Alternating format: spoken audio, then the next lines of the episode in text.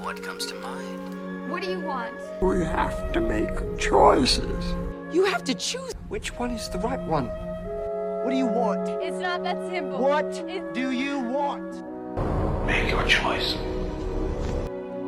Bienvenue sur Le Choix de Marie, le podcast ciné qui vous donne tout simplement des idées de films à regarder. Sans spoiler ni prétention, je partage chaque semaine avec vous les films que j'ai vus pour faciliter votre dilemme du On regarde quoi? Bonsoir à tous, j'espère que votre semaine de reprise s'est bien passée. La mienne a été euh, chargée et sous la pluie, euh, ce qui arrive quand même assez rarement à Los Angeles. J'ai donc utilisé ça comme excuse pour regarder encore plus de films que d'habitude et passer ma vie au ciné. Il faut dire que c'est riche en ce moment, Euh, il y a vraiment plein de très bons films et je me rattrape un peu de ce qui est sorti pendant mon voyage parisien. Au programme du coup de cet épisode 105, on va parler de 5 films. Une comédie d'espionnage, Glass Onion, un drame romantique, Empire of Light, un drame historique, Women Talking, un thriller horrifique, The Nanny et enfin un drame, The Whale.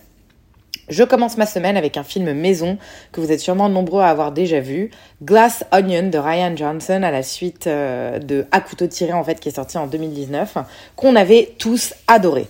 En dehors de ça et de Looper, c'est pas un réalisateur qui est connu pour grand chose. Cette fois-ci, direction la Grèce pour le célèbre détective Benoît Blanc qui doit élucider un mystère entourant un, mil- un milliardaire de la technologie et son groupe d'amis haut en couleur. Comme je le disais précédemment, le premier opus des aventures de Benoît Blanc approchait la perfection. C'est dire si ce nouvel épisode était attendu et c'est une immense déception pour moi. L'énigme est à la fois complexe, pour ne pas dire un peu brouillon, et dérisoire. En fait, on en arrive à se désintéresser de savoir qui est coupable. Un comble quand même pour un whodunit. Le film explique tout avec des mots au lieu de nous le montrer, euh, de nous expliquer ce qui se passe ou de nous mettre un petit peu euh, complices de l'énigme. Euh, on n'est pas du tout tout seul comme des grands à essayer de résoudre l'énigme. Tout est un peu euh, apporté sur un plateau et du coup j'ai totalement déconnecté. Je me suis pas sentie complice ou incluse dans l'intrigue, ce qui est vraiment très très dommage. On est parfois proche de l'ennui quand on n'est pas complètement paumé. Et je crois que ce qui manque, c'est un personnage principal au sein de l'histoire. Là, en fait, c'est le détective. Euh, Il y a le personnage de Janelle Monáe qui arrive en deuxième partie du film.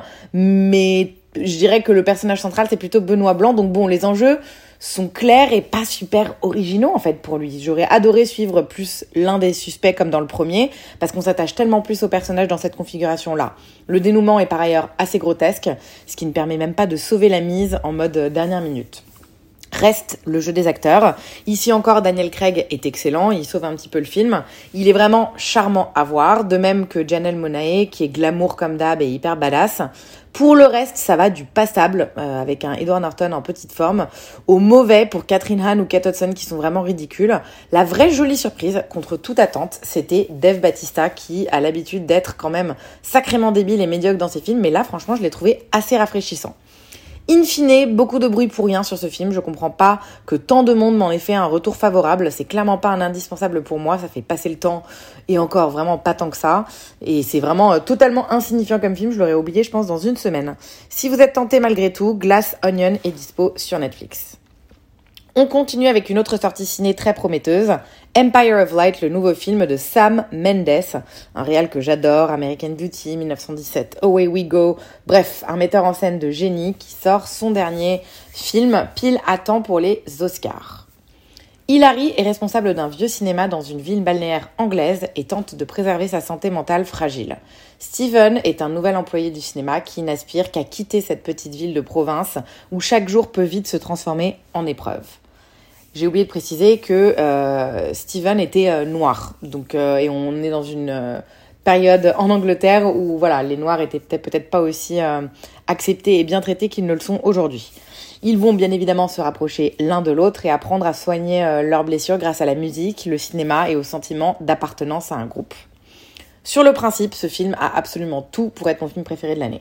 Certains diront qu'il manque un peu de spontanéité, qu'il semble prévisible du début à la fin et surtout qu'il a été construit pour être un bulldozer à récompense. Ils n'auront pas totalement tort, mais cela n'enlève absolument rien à sa réussite, son charme et sa beauté plastique. Et en fait, peut-être qu'en effet, le script manque un peu d'aspérité et d'un véritable fil conducteur, mais malgré tout, je me suis totalement laissé porter par ce film tranche de vie. Sam Mendes se pose définitivement comme un esthète du cinéma. De l'ouverture du film, enchaînant les superbes plans sur ce vieux cinéma des années 80, en passe d'ouvrir pour sa première séance, à ensuite un magnifique feu d'artifice de Nouvel An ou à la découverte des zones secrètes de cet endroit, le spectacle visuel, il est complet de A à Z. Le film, c'est une succession de clichés euh, photographiques avec pour thème le cinéma de cette époque. Et rien que pour cela, en fait, je pense que le film vaut le détour pour tout cinéphile. Et si Sam Mendes soigne plus la forme que le fond, la première est clairement euh, sublime. La seconde, enfin genre le, fond n'est pas non plus abonné aux absents. C'est facile comme film, mais c'est charmant et ça marche. Et c'est aussi dû en partie euh, au cast. Olivia Colman, elle livre encore une fois une prestation euh, d'une force et d'une finesse absolument incontestable. Ce portrait de femme fragile et un peu schizophrène qui va s'éprendre d'un jeune homme de couleur lui doit beaucoup au niveau des émotions. Et on découvre également du coup l'acteur Michel Ward qui joue Steven et qui interprète très bien celui qui va venir chambouler sa vie. Le message sur le racisme, il est un petit peu forcé et la morale qui va avec, elle est un peu euh, prodiguée de manière euh, démonstrative. Euh, donc oui, c'est pas le chef-d'œuvre voulu et ou annoncé, mais Empire of Light, ça reste une œuvre de haute couture formelle et qui nous fait passer un bon moment de cinéma dans un cinéma sur le cinéma. Voilà, donc je dis oui, moi, sorti le 1er mars en France, si vous êtes tenté par Empire of Light. On continue au ciné, autre film euh, qui sera très, probablement pardon, en lice pour les Oscars, Women Talking, qui me tentait honnêtement pas plus que ça. C'est un film américain réalisé par Sarah Paulet. Il s'agit en fait d'une adaptation d'un roman qui s'appelle Ce qu'elles disent, écrit par Myriam Toews. Le film suit un groupe de femmes ménonites dans une colonie religieuse isolée qui, qui, se rassemblent en fait pour lutter et concilier leur foi avec une série d'agressions sexuelles systémiques commises par les hommes de la colonie dont elles ont été victimes. Il y a trois options qui s'offrent à elle. Rester et ne rien faire, rester et se battre ou quitter la colonie. J'étais terrifiée à l'idée euh, de voir ce film, euh, qui où je m'attendais en fait à un film ultra féministe qui allait sous-entendre que tout était la faute des hommes. Eh bien, loin de là, et c'est là toute la force de ce film. Certes, les hommes sont ceux qui commettent les, agressions, pardon, mais le film démontre à la perfection à quel point il s'agit d'un mal global de société et non pas seulement d'un problème venant des hommes, les femmes étant tout aussi coupables et complices de la perpétuation de ces violences. Le ton est donc d'une justesse rare et rend le propos d'autant plus fort et percutant. Par ailleurs, le seul homme qui tient une place importante dans le film euh, parmi ce cast de femmes, c'est Auguste. C'est l'instituteur de la communauté religieuse. Il établit en fait le procès verbal de la réunion étant donné que les femmes ne savent ni lire ni écrire. Et il est absolument adorable. Donc j'ai aimé sentir qu'on n'était pas juste sur un film men shaming. C'est parfaitement mesuré comme propos et d'une efficacité redoutable. La photographie est très particulière. J'ai pas euh, vraiment accroché personnellement, mais on peut pas dire que c'est pas joli et travaillé, ça c'est certain. Il y a beaucoup de recherche et de poésie dans les plans du film, mais en fait l'étalonnage est peut-être un poil trop évidé de couleurs à mon, à mon goût.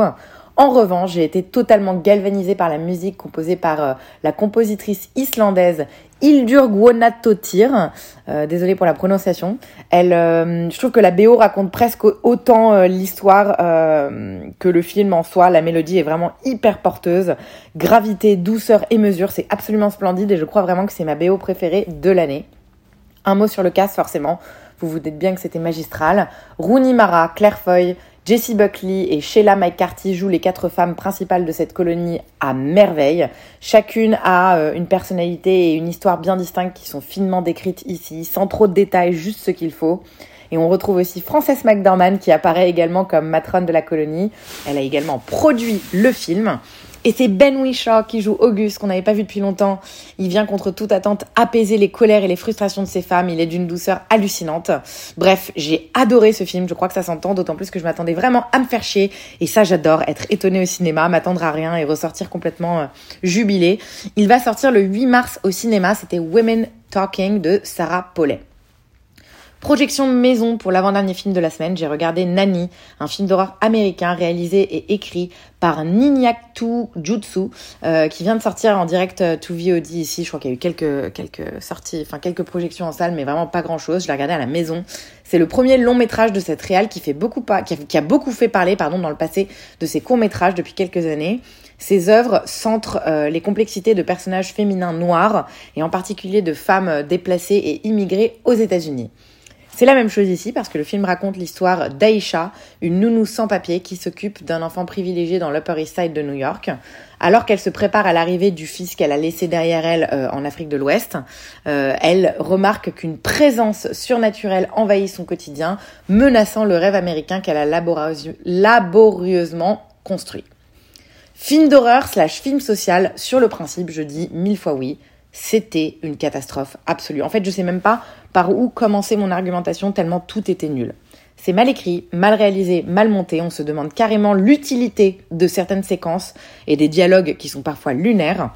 C'est con parce que l'intrigue de base était pas mauvaise. Le début était pas trop mal, j'attendais euh, qu'il y ait un peu une ambiance suffocante, euh, qu'on était un peu en droit d'attendre, mais à force de vouloir tout philosopher ou paraboler, on se prend les pieds dans le tapis. Le développement du film est mal maîtrisé et ne dépasse jamais le stade de l'anecdotique. On comprend rien au côté surnaturel, c'est pas expliqué à fond, la fin est bâclée. Vraiment, je ne sais pas comment un script pareil a pu être validé, ni comment ce film a atterri sur ma to-do list. Il fait en fait son petit bout de chemin en festival. Il a remporté le prix principal de la composition américaine de long métrage euh, au festival du film de Sundance. C'est vraiment une incompréhension totale pour moi ce film. L'actrice principale, Anna Diop, est plutôt bonne, charismatique et jolie, mais le reste du film est tellement nul que c'est impossible d'en dire plus. Michelle Monaghan et Morgan Spector qui jouent euh, les parents de la petite qu'elle garde sont ridicules. On ne comprend rien à leur couple non plus, c'est vraiment catastrophique. Voilà, je crois vraiment que c'est clair. Ne regardez euh, Nanny sous aucun prétexte. Il est dispo depuis le 16 décembre dernier sur Amazon Prime pour les abonnés qui ont du temps à perdre parmi vous. Dernier film de la semaine, je l'attendais, euh, vous l'attendez. vous allez en fait l'attendre encore jusqu'à début mars. C'est The Whale de Darren Aronofsky, le réal de Requiem for a Dream, Black Swan, The Fountain, qui revient six ans après Mother pour nous proposer cette adaptation de la pièce de théâtre éponyme de Samuel D. Hunter. Charlie, cinquantenaire pesant 272 kilos, essaye de renouer avec sa fille de 17 ans. Ils se sont séparés depuis que le père a abandonné sa famille pour faire son coming out et partir avec son amant. Depuis la mort de ce dernier, Charlie souffre du syndrome d'hyperphagie incontrôlée dû à son état dépressif. Hardcore, il n'y a pas d'autre mot, la bande-annonce m'avait déjà déchiré le cœur tout autant que le standing ovation de 15 minutes à Cannes montrant Brandon Fraser en pleurs. Ce héros de mon enfance et probablement de celle de beaucoup d'entre vous qui est enfin de retour avec un rôle de taille, c'est vraiment le cas de le dire. The Whale, c'est un huis clos poisseux durant lequel nous ne quitterons pas les murs de cet appartement de l'Idaho où évolue Charlie. Un choix étonnant pour Darren Aronofsky, qui est un cinéaste plutôt de l'esbrouve visuelle et narrative, euh, qui a pas tendance à se contraindre à quatre murs et à purger euh, de son cadre tout effet de style ou grand mouvement de caméra. Parce que la photographie ici, l'aspect ratio, il est hyper, c'est hyper carré, c'est hyper cadré. C'est très serré, c'est oppressant, ce qui colle parfaitement en fait au ton du film. Il est centré autour de son personnage principal, pas de doute, mais ce qui ne laisse malheureusement pas beaucoup de place euh, à l'esthétique des plans, tellement le personnage de Charlie envahit l'écran. Une autre chose, ça colle, ça colle au... En fait, je trouve que c'est un peu dommage parce que forcément, ça donne pas des plans hyper esthétiques, mais ça colle parfaitement euh, au ton et à l'histoire du film. Et il y a une autre chose que j'ai hyper apprécié, c'est le mix de genres. Parce qu'en effet, même si le film évoque euh, des sujets qui sont lourds, Aronofsky a su manier un petit peu euh, avec humour, une finesse rafraîchissante. Après, ça reste Aronofsky, c'est hyper mélodramatique, très très négatif et assez peu subtil. Les personnages sont en colère, très très en colère et pas très nuancés. J'ai parfois eu du mal à me dire que de tels personnages existaient dans la vraie vie. Et je viens de lire en fait en préparant euh, la chronique de ce podcast qu'il s'agissait d'une pièce de théâtre, mais j'ai exactement eu ce ressenti en sortant de la salle très caricaturaux, très exagérés. Tous les compagnons de Charlie sont vraiment un peu too much, ce qui est dommage parce que le film fait que c'est un peu redondant. Tout le film repose sur un personnage, touchant de par sa mentalité humaniste et rendu possible grâce à une incarnation surréelle de Brendan Fraser. Un simple regard, une, profondeur d'émotion rarement atteinte au cinéma, c'est vraiment extraordinaire. Je veux toujours que Colin Farrell gagne, mais si c'est Fraser qui le gagnera, ce sera pas volé non plus. Il est euh, accompagné par Sadie Sink, Hong Shu, Samantha Morton et Tiai Simpkins, que j'ai trouvé un peu too much du coup, comme je le disais, mais sûrement plus en raison de leur écriture que de leur interprétation. Même s'il n'est pas parfait, je pense que The Whale, ça reste un film à voir. Ne serait-ce que pour l'interprétation de, l'acteur principal. J'ai aussi trouvé que la séquence d'ouverture était absolument incroyable, d'une simplicité déconcertante. C'est un, un, seul plan, mais tellement poétique qui pose tout le sujet du film en 1 minute 30. Et cette fin, bon, la, fin est vraiment euh, très très forte, il faut le voir. Euh, rendez-vous le 8, le 8 mars pardon, au cinéma pour aller voir The Whale. Voilà, voilà pour cet épisode 105. Je vous avais promis que j'allais pas euh, chômer. Eh bien, c'est chose faite. Euh, C'était promis, c'est dû. Il y a de tout un peu dans l'épisode d'aujourd'hui. J'espère que ça vous aura donné euh, des idées, même s'il y a beaucoup d'attentes encore pour la plupart des films que je vous ai présentés. Mais en tout cas, ça promet de rester sur ce même niveau encore dans les 2-3 semaines à venir parce que j'ai encore beaucoup de très bons films de festival à rattraper. Donc soyez au rendez-vous et notez vos calendriers au fur et à mesure des épisodes. Je vous laisse sur ce et je vous souhaite une très bonne soirée. Merci comme d'habitude pour votre écoute. night.